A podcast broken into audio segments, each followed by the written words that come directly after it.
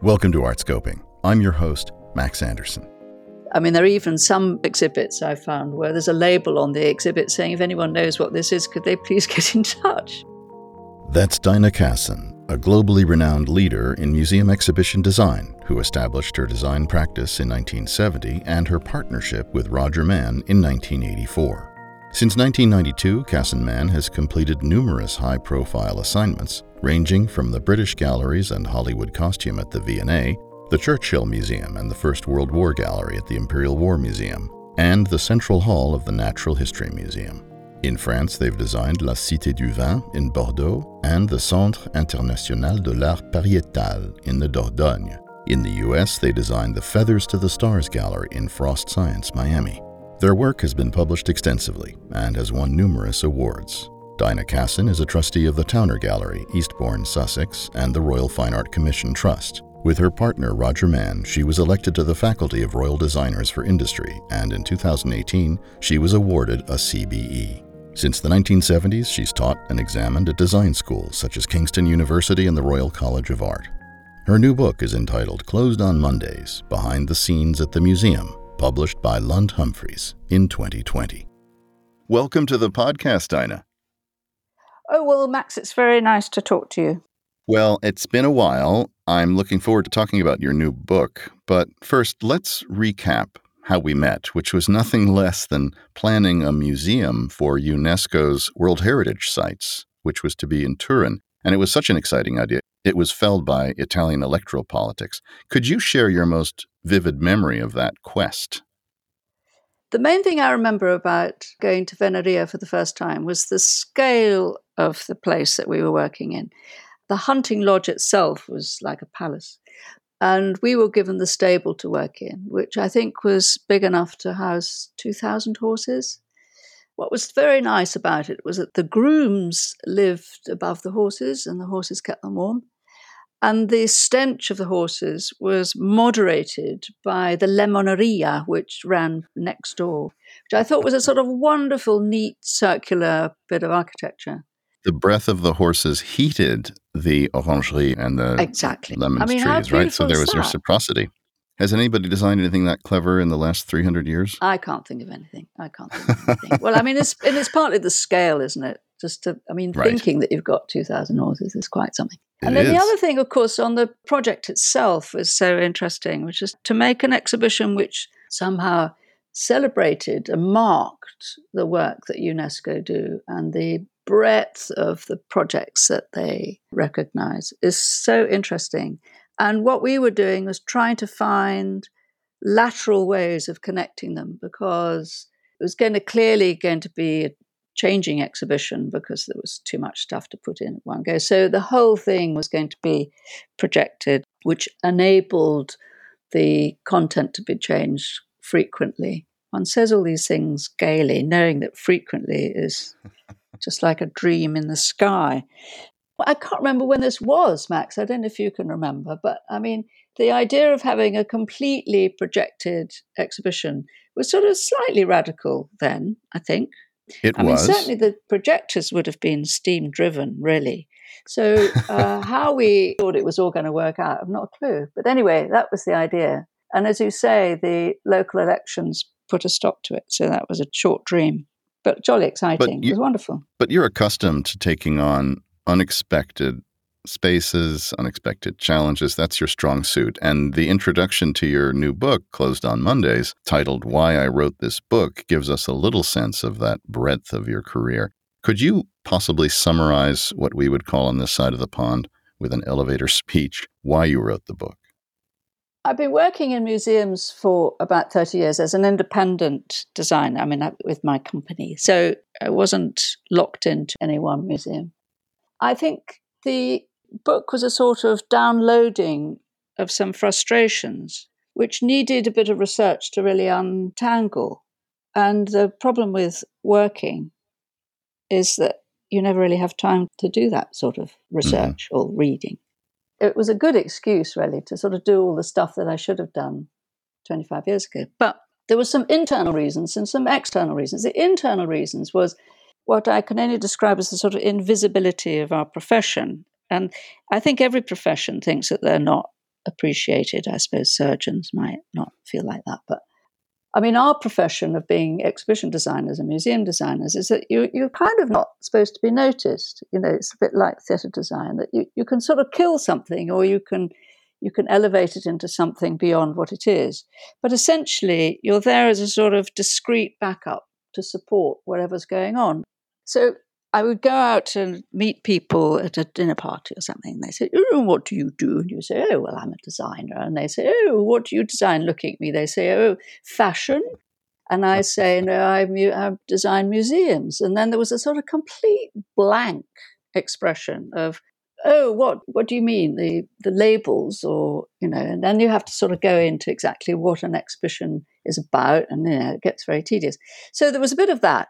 And the external frustrations were just the sort of ones that one trips up over. Like, I thought it was so interesting that when we went to the Museum of the American Indian in New York, it was the first museum I'd ever been to where the texts and the labels had been signed by somebody. I think up to that point, I'd assumed that all labels had come from God, really. I mean, they were written with great authority and conviction, and they were there to be believed. And then this museum made me realize that museum labels are opinions. I mean, there are a bit of facts, some facts, but most of it's opinion. And that was a great eye opener for me. And then I didn't understand why gold frames were put around every painting, regardless of what it was, and quite often very frilly gold frames. And I wanted to find out why that was. And I was also interested in the cult of the authentic, because in our work, we from time to time we used facsimiles. Some museums won't consider facsimiles. They put out original objects, and if they begin to fade, they put them away and put something else out.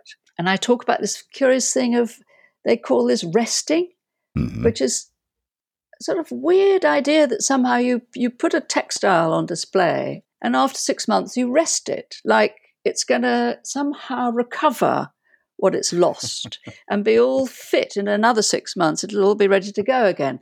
And of course, it's not like that at all. It's a one way ticket. Um, so some some museums are very happy to have facsimiles of letters and things, so that visitors can get the story, even if they're not looking at absolutely the right thing, the original thing.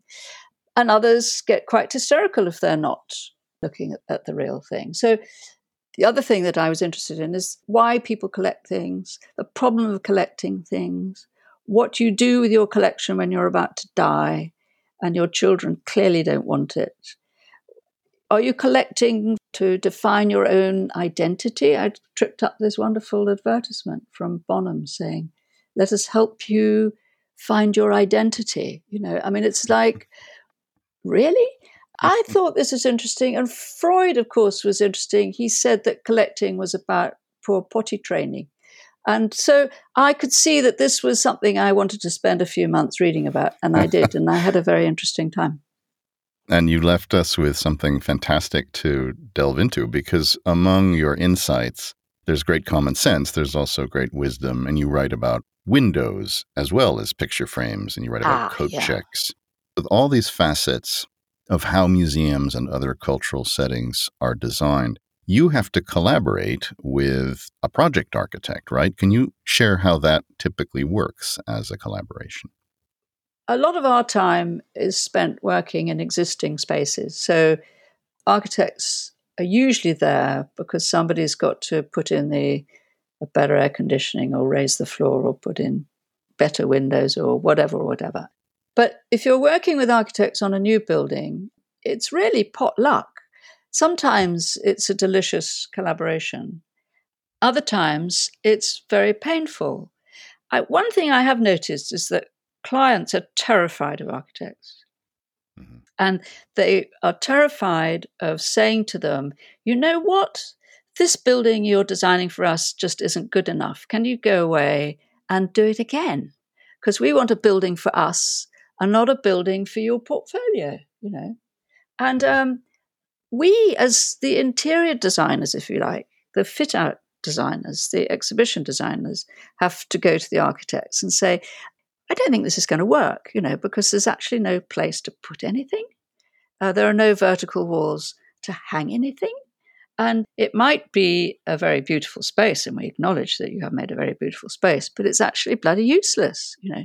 But clients can't do that. I mean, the whole thing of how architects are selected, the trophy architect, well, the trophy building by the trophy architect. It's it's so much more to do with politics and economics, and so little to do with art or how mm. best to show things actually and I, th- I completely understand that it's fine but it can be it can present lots of problems when it mm-hmm. works well it's fantastic but of course one thing to remember is that if you're designing a museum where you have a permanent collection it's a very different brief from a museum where it's a venue where exhibitions are going to be changing all the time well, and you've worked in lots of contexts. I'd love to talk about the project you did with the Norwegian architect Snohetta to design a facsimile of the Lascaux cave, of I believe 17,000 year old cave outside yeah. Montignac in the Dordogne. How did you yeah. go about arriving at a strategy to bring the original cave and its wall images alive? We had quite a tight brief from the client, and um, and they the client weren't us, they weren't cavemen. In other words, you're saying these no, clients. It's a shame, were. actually. One of the really wonderful things about this project is that, as we've mentioned about labels, generally speaking, you place an object and there's a label alongside it saying who made it, when, what it was made of, who owned it, and da da da. Well, great thing about these paintings is that they don't, they don't know. I mean, mm-hmm. nobody knows, and to have a sort of blank space there nobody had the courage to say we don't know. Um, and that that's always something. God, I mean, there, I think in the book I mentioned two or three examples of where somebody's had the courage to say we don't know, and mm-hmm. and immediately, you know, you can see visitors' faces light up I mean, there are even some exhibits I found where there's a label on the exhibit saying, if anyone knows what this is, could they please get in touch? You know, I mean, how joyous is that? It's just so wonderful because then suddenly mm-hmm. the museum is a is a vulnerable institution, you know, with weaknesses. And so you can engage with that all the time you, that they're somehow invulnerable and almighty. It's completely impossible. Anyway, going back to Montignac, I think we decided quite early on that we were going to somehow try and make it feel as close to how those four boys who found these paintings, how it might have felt for them. The installation that was there when we started, there's a, already a kind of smaller facsimile. You start with a little exhibition, and there's a guide that stands with you in this little exhibition, jabbering away about things that you simply don't care about. Because I think it's a bit like exhibitions that insist that you watch a, a video before you go in. Mm-hmm. You want to watch the video when you come out. You don't know what the questions that you have in your mind are until you've been through it, really. The moment for questions has to be very delicately placed. We take people straight into the cave. You sort of walk down this walkway, getting lower and lower and lower underground, and you walk straight in, and there, bang, there it is you are actually at the bottom of a hill of scree where the boys sort of slid down. From then on in, what one's trying to do is to keep it as personal a journey through the cave as possible, given that, you know, there are 4,000 people a day, if not more. They wanted six originally, and we managed to bring it down to four, but I suspect it's slipped up a bit. So that you don't, you, of course, you're in a group, most of the time. I think sometimes if yeah, you're you're on your own, but most of the time you're in a group. But it's to do with somehow holding the lighting so that it doesn't look uh, what what would it be like like a sort of shopping mall where you've got the whole thing lit all the way down.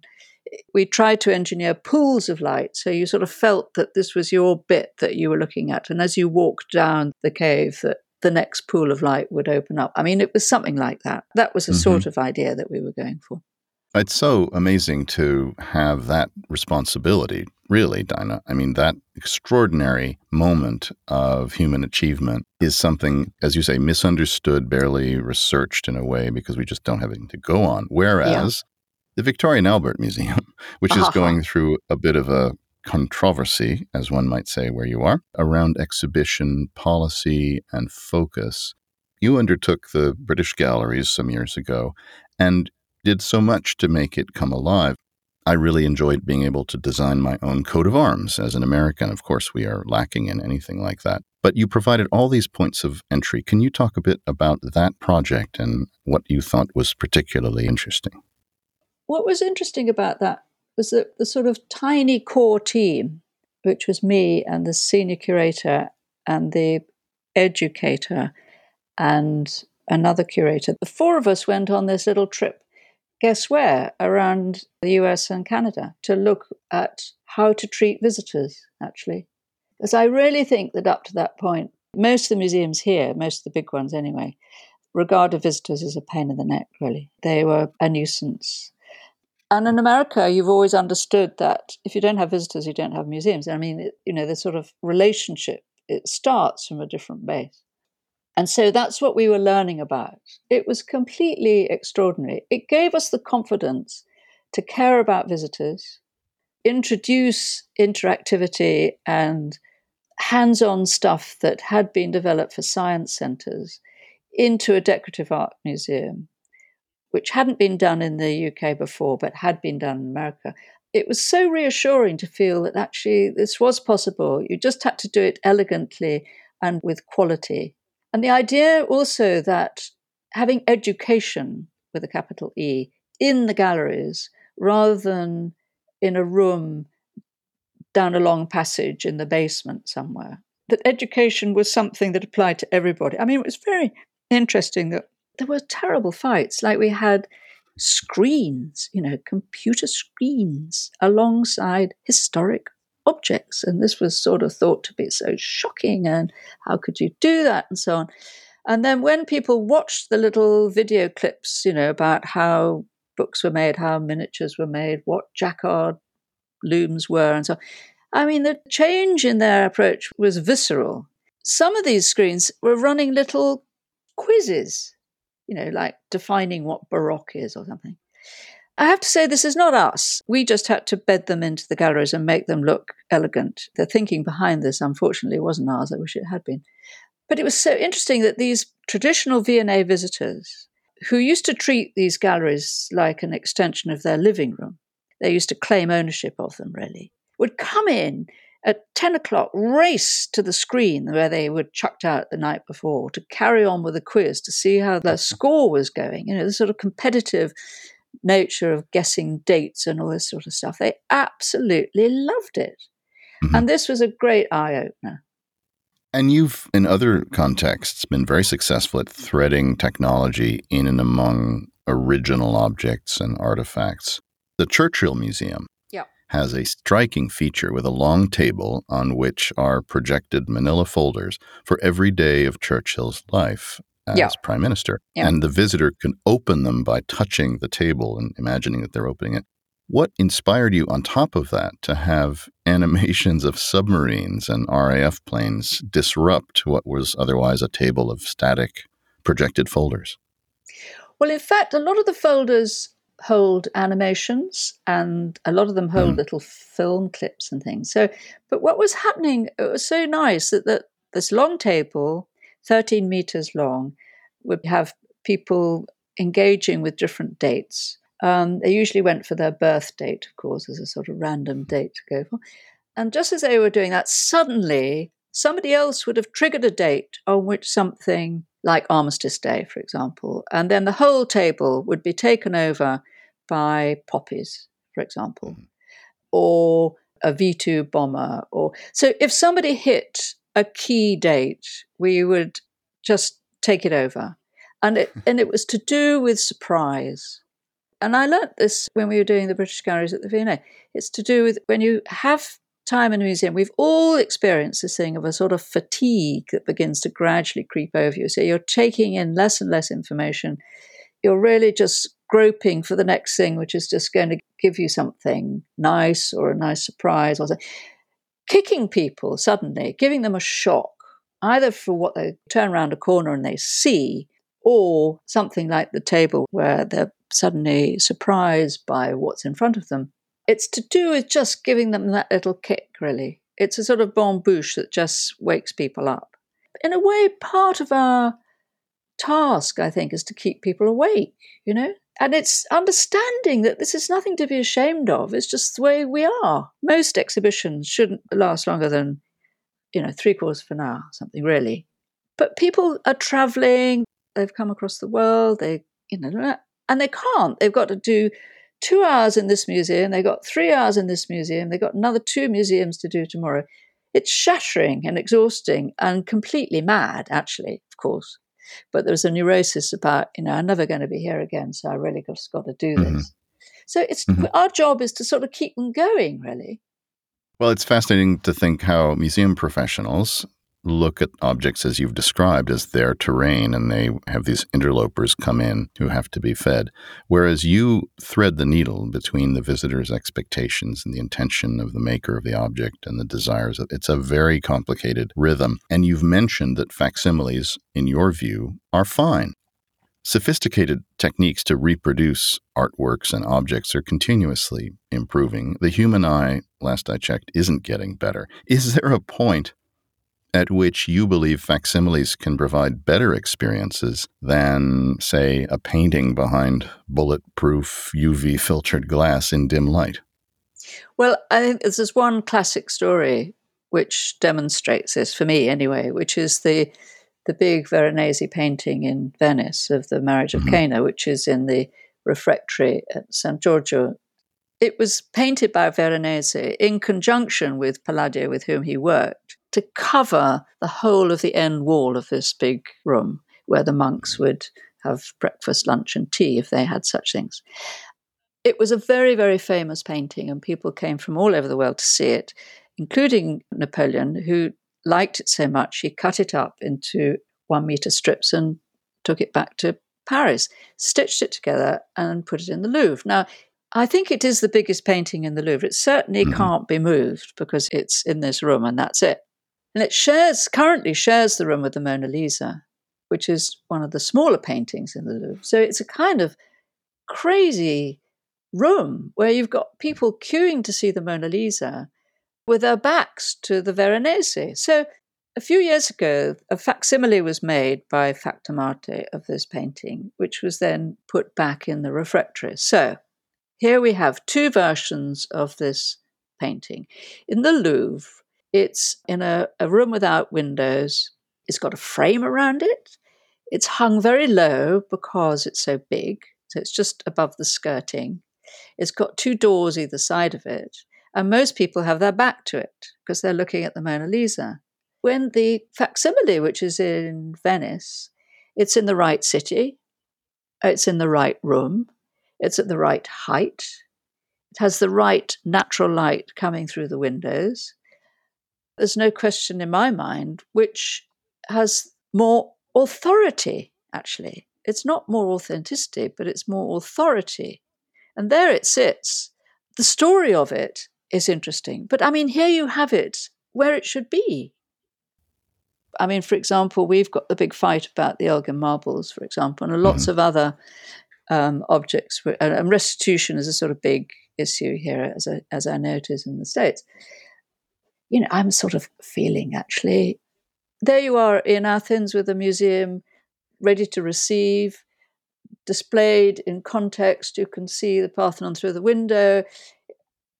Well, I went to see the Elgin marbles the other day in the British Museum, and um, I was really horrified. I mean, I think that they look completely terrible. I haven't seen them for a while, but what I'm saying is that the room is foul, the ceiling is filthy, the graphics are appalling. The way they're displayed makes absolutely no sense.